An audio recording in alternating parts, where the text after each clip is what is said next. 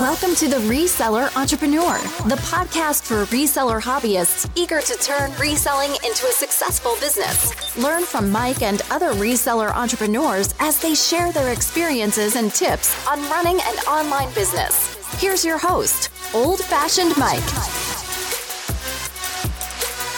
Welcome to the show. So, this episode, I don't know how long this episode is going to be. It depends on how much of a rant I'm going to go on.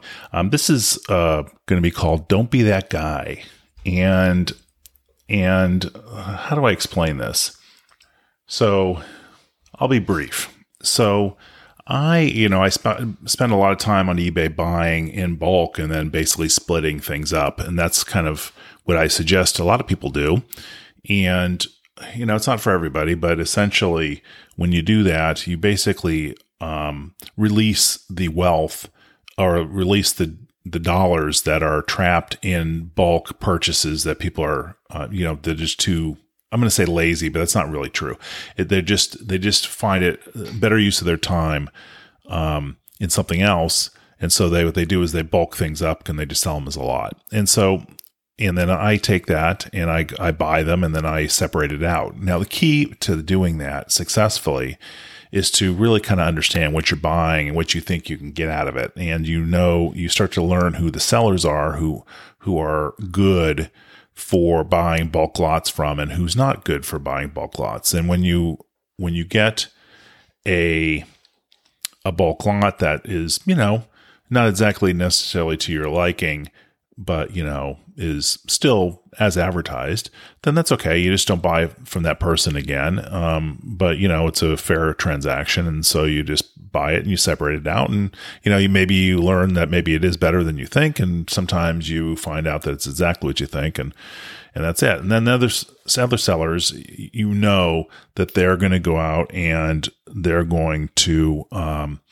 they're going to do things like uh um, you know, bulk things up and that um, are perfect for you. And so you go out and you go out and buy them and and you uh, turn it for profit and you keep on doing that with that seller. And so I save those sellers. And then you also find sellers that will undervalue their items and you basically just buy from them. They might only be individual items or maybe small lots, but nothing really major. So I've I've got my list of people I buy from, and I uh, have a, send, a, tendency to send them notes, um, basically saying, "Hey, do you got anything new for me?"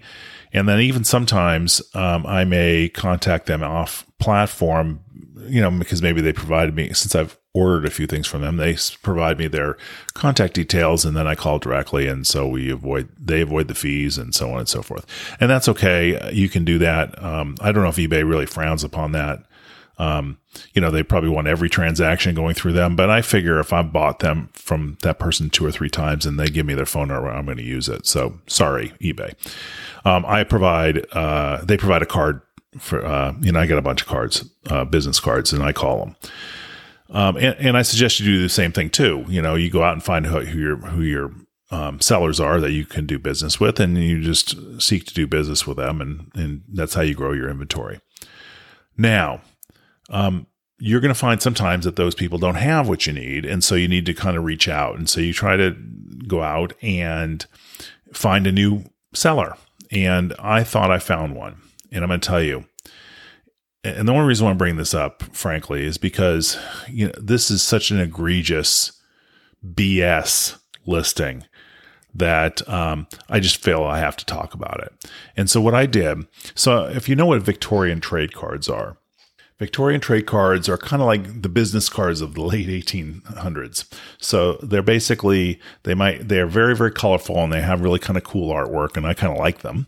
Um, and um, they're about the same size or smaller of a um, of a postcard. Some of them are bigger, not most of them. Most of them are not bigger. So right, they're smaller. So you could put them in the same envelopes and you know and so on. It's it's kind of a it's a it's a um, really neat uh, uh, piece of history. I really like them a lot. Matter of fact, I think I like them more than postcards. Now, I'm not saying that they're better than postcards. Postcards, it's all to me ephemera paper. Um, but this is not um, it, this is not what I am talking about. Victorian trade cards. there are some other trade cards out there that came out. Call, let's call them the 50s and 60s, and um, they're they're just slightly better than business cards uh, in the sense of as they're very colorful and have cool artwork but not like the artwork of the 1800s, the 1890s, 1880s, and so on, 1870s, maybe even in the 1860s. But but these things were made in the mid mid 50s and 60s, and they usually had a theme associated with them. Could be tennis, uh, could be golf, what have you. And then they would have names of the company on the front, and then the back would be basically the blank, or would have the name of the company on them. And you don't see them a lot, but the, and I wouldn't say they're incredibly rare though, but they don't get sold a lot on eBay.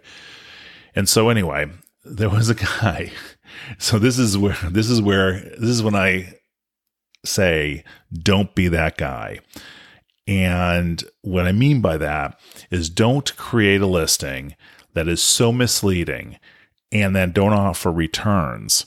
Um, because you're just asking for yourself one to to really get a negative feedback and number two because you deserve it frankly if you do that. And number two is to really be known as a scammer. And i'm going to tell you i'm not going to call this person a scammer yet but i'm getting close. So anyway so he had this lot of uh, of cards uh, that were basically uh, golf trade cards. Now he said tennis trade cards, and I think he said tennis trade cards, but he meant golf trade cards. He probably had a tennis one too at one point, and and he basically just copied the listing and just didn't update it. So I kind of saw it. Not that there's an appreciable difference between golf and tennis as far as value goes. But essentially, you buy these things, and if they're the right price, and I, there were 36 of them, and I bought them for $22 plus shipping, which, you know, let's call it, let's just make it for sake of argument, a dollar a piece. And I could normally sell those for 15, between 15 and 20 bucks a piece. If somebody might make me an offer for, for, um, you know, maybe 10 and I'd take it because I add shipping in and so on and so forth. But long story short, you're, you're making 15 times your money. So, so that is, that's a pretty good rate of return. And so I said, okay, listen, I bought these things. It was a, it was an auction and the pictures uh, they looked like they were obviously something in um, the I'd say in the 50s or 60s because um, they were in sleeves, and so it, it kind of looked like they could be. Um, I didn't ask the question, but he didn't provide me the information either. And I did, but see the thing is, is if you ask him a bunch of questions and um, then, of course, what's you're going to find is that they may say, "Oh, this guy thinks they're worth something," and then they might just end the auction early. And then, you know, so I know I didn't want to put myself into that situation, so I I bid on them. Didn't ask any questions. Sh- stupid me, frankly. But um, anyway, so I got these things in the mail today, and lo and behold, this guy took playing cards that had like maybe names of companies on them, golf type of thing. Um, and basically just took one of each. And these things were probably made, could be, they could have been made yesterday. I mean, really, honestly, they, they were really, I mean, they were fine. The shape was fine, but ultimately they were nothing special. And um, if you look, then I went back and I said, okay, well, you know, what did I miss? So the first thing is say, you know, maybe I'm just, you know, buyer beware, right? So I went in, I looked, and I looked at his photos, and all his photos, these things were in sleeves, and um, basically, and that's a sleeves. It was kind of like a large, like a sheet uh, that, and he had basically them in the, in the sheet sleeve, the sleeves in the sheet. So it's not really sleeves in the postcard sense. It's uh, basically like you would see like a bunch of baseball cards, nine baseball cards on a single in a single sheet. Anyway, so these were playing cards. They were probably made. I mean, they could have been made last year. Who knows? They were like obviously not vintage at all. And um, you know, uh, let's just say I felt I got duped. I mean, really honestly, he didn't have pictures of them showing they were playing cards. He, you know, he just basically had them in the sleeves and he only showed the, the, the prime ones. Of course, that's come used to that anyway. That happens all the time.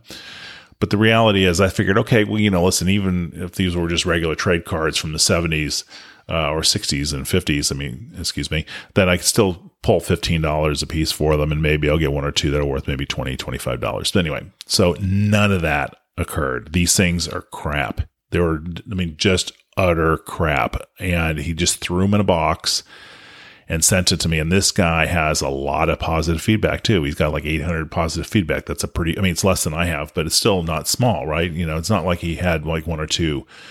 This guy actually, this guy just had a junk drawer. Just, and he just, he basically unloaded his crap on me and doesn't do returns. So, of course, what am I going to do, or what did I do, is I just sent out a, um, you know, not as described, not as described in the listing or the photos. And that is totally true. Now, he's going to disagree with that, and I'm going to have to take it to eBay and get my money back. Now, at the end of the day, it was $22, right? You know, and plus shipping. So, and I think he charged, you know, I don't know what he charged for shipping. Five bucks probably. I don't know. I have to go back and look. But the point is, is you don't want to be that guy because now I will never buy from this guy again. He is a thief. He is the worst of eBay right there. All right. And he's got 800 positive feedback. So he just ruined it with me. And honestly, I'd give you his name. Um, I, I, just don't want to get any, you know, I don't want to get any hubbub about this, but, but the reality, if you, you know, if you want to know his name, you send me an email and I'll send you his name. I'll send you his, his login detail, not his login details, his, um, his, uh, uh store name, cause he is a crook of the worst kind. So do not be that guy. Accurately describe what you're selling. And if somebody, and offer free returns, right? So, I mean, even if you offer free returns for only certain circumstances, you're better off than this guy. This guy sold me this and he knew what he had, which was nothing, and he knew he wasn't going to take it back. Well, you know, don't if you if you're that guy, you're going to get a reputation on eBay and you're just not going to have people buy from you.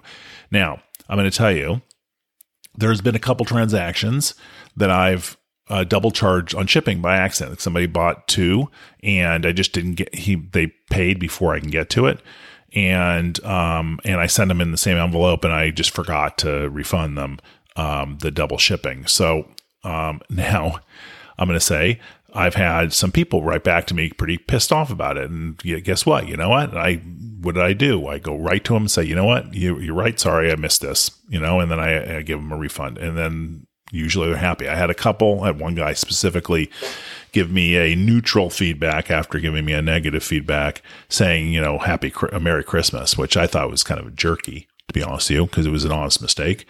But, um, you know, so, you know, that's another thing is don't be the guy that if you sell, if you sell multiple items to the same person, you know, obviously if you're being charged double by eBay for shipping in the same thing, let's say if it's three dollars for shipping and now it's six dollars because you have two of them. You know that's most likely not the case, but let's say it is. You know then that's legitimate. But you know if it's one of these things where you know it's two postcards, two postcards essentially is the minimum charge. You know you're you're going to get away with just one charge. Just charge them that one time. Don't charge them double. I know the profit is now, mind you. When I first started charging for shipping. I, I didn't really necessarily believe that, but I'm starting to I saw the error in my ways very, very quickly. Frankly, I just thought felt, you know, when it happened to me that I didn't like it. So I quickly changed on that. And I'm not sure if I ever communicated that to you guys, but essentially, so don't be that guy either. Don't be, don't be the guy who double charges people for something and then probably tries to get away with it. And, um, by the way, um, you know, there are, like I said, if there's legitimate reason, fine. But if there's not a legitimate reason, don't do it. Just like there's no legitimate reason to create BS listings and then uh, you buy, somebody buys from you and you say, oh, no returns. And it turns out to be not as described. Because what's going to happen is you're going to get more not as described um, as part of that. That could become a defect if you don't handle it correctly. Now, if you refund or if eBay gets involved in the matter, what happens, and this is kind of an interesting thing, if eBay gets involved in the matter and you lose, they charge you like a you know a fee for that, but it's like twenty bucks or something like that, which I think is also a problem. But um, but uh, you know. Um, that guy, if you look at it, you're going to say, okay, well, not one of his photos had a picture of a, a, uh, playing card. It was all just the fronts of these things. And he probably should have said something in the title playing card. It didn't say playing card, it said trade card. It's not a trade card. Trade card is a very, very specific thing, just like a playing card is a very, very specific thing. So, in short, don't be the guy that one gives you fake uh, fake listings. Number two, uh, double charging for things that you get charged once. And number three, and most importantly, be honest in all your dealings with people because it will come back to you. It, it, there's absolutely no way that this doesn't come back, hasn't come back on him. Now, I, I suspect, and we'll find out. I suspect this is not the first time this has happened to this this individual, and but it, it, probably most people would say, well, it's only 20 bucks, screw it. And just, and they basically just toss the cards away. I just refuse to do that because I'm a, a reseller. And I think it's extremely important that um, your listings are accurate and honest. Now, I suspect what's going to happen is if he argues with me, which I suspect he will, or he's going to dispute the dispute, then um, then that just goes right into don't be that guy again, right? Don't dispute things that you have obviously done something wrong, right? This guy did something wrong. He gave he gave a BS type of listing and he well, hopefully he knows it. Maybe he doesn't know it. You know, maybe he's not that guy in the terms of he's dishonest. Maybe he's that guy, he's just clueless. So, I mean, don't be that guy either. Know your audience. Anyway, all right. Well, listen, uh, you know, this is a very short episode. It's only about 15 minutes so far, but I really appreciate um, everything, uh, all the messages I've been getting. Uh, you know, there's a lot of uh, questions regarding the um, the QuickBooks replacement spreadsheet that I've sent out. If you still want that, let me know. Again, comes in Excel or or Google, uh, Google Sheets, and by the way, it's free, so don't uh, you know even if you don't use it, you know, take a look at it. Um, it has very very specific uh, ways of use. Um, you know, one sheet feeds other sheets, and so uh, you know I don't put a lot of instruction in it, and I don't do that because just because it takes time to do that, and I'm giving it away for free. So I figured maybe you could try to figure it out. And if you have any questions, you can you can talk to me. But if you still want that, reach out. Um, anything else? Um, reach out. Also, I'm glad to help. All right. Thank you very much, and we'll talk real soon. Bye. This episode has ended, but your journey towards turning your reselling hobby into a business doesn't have to.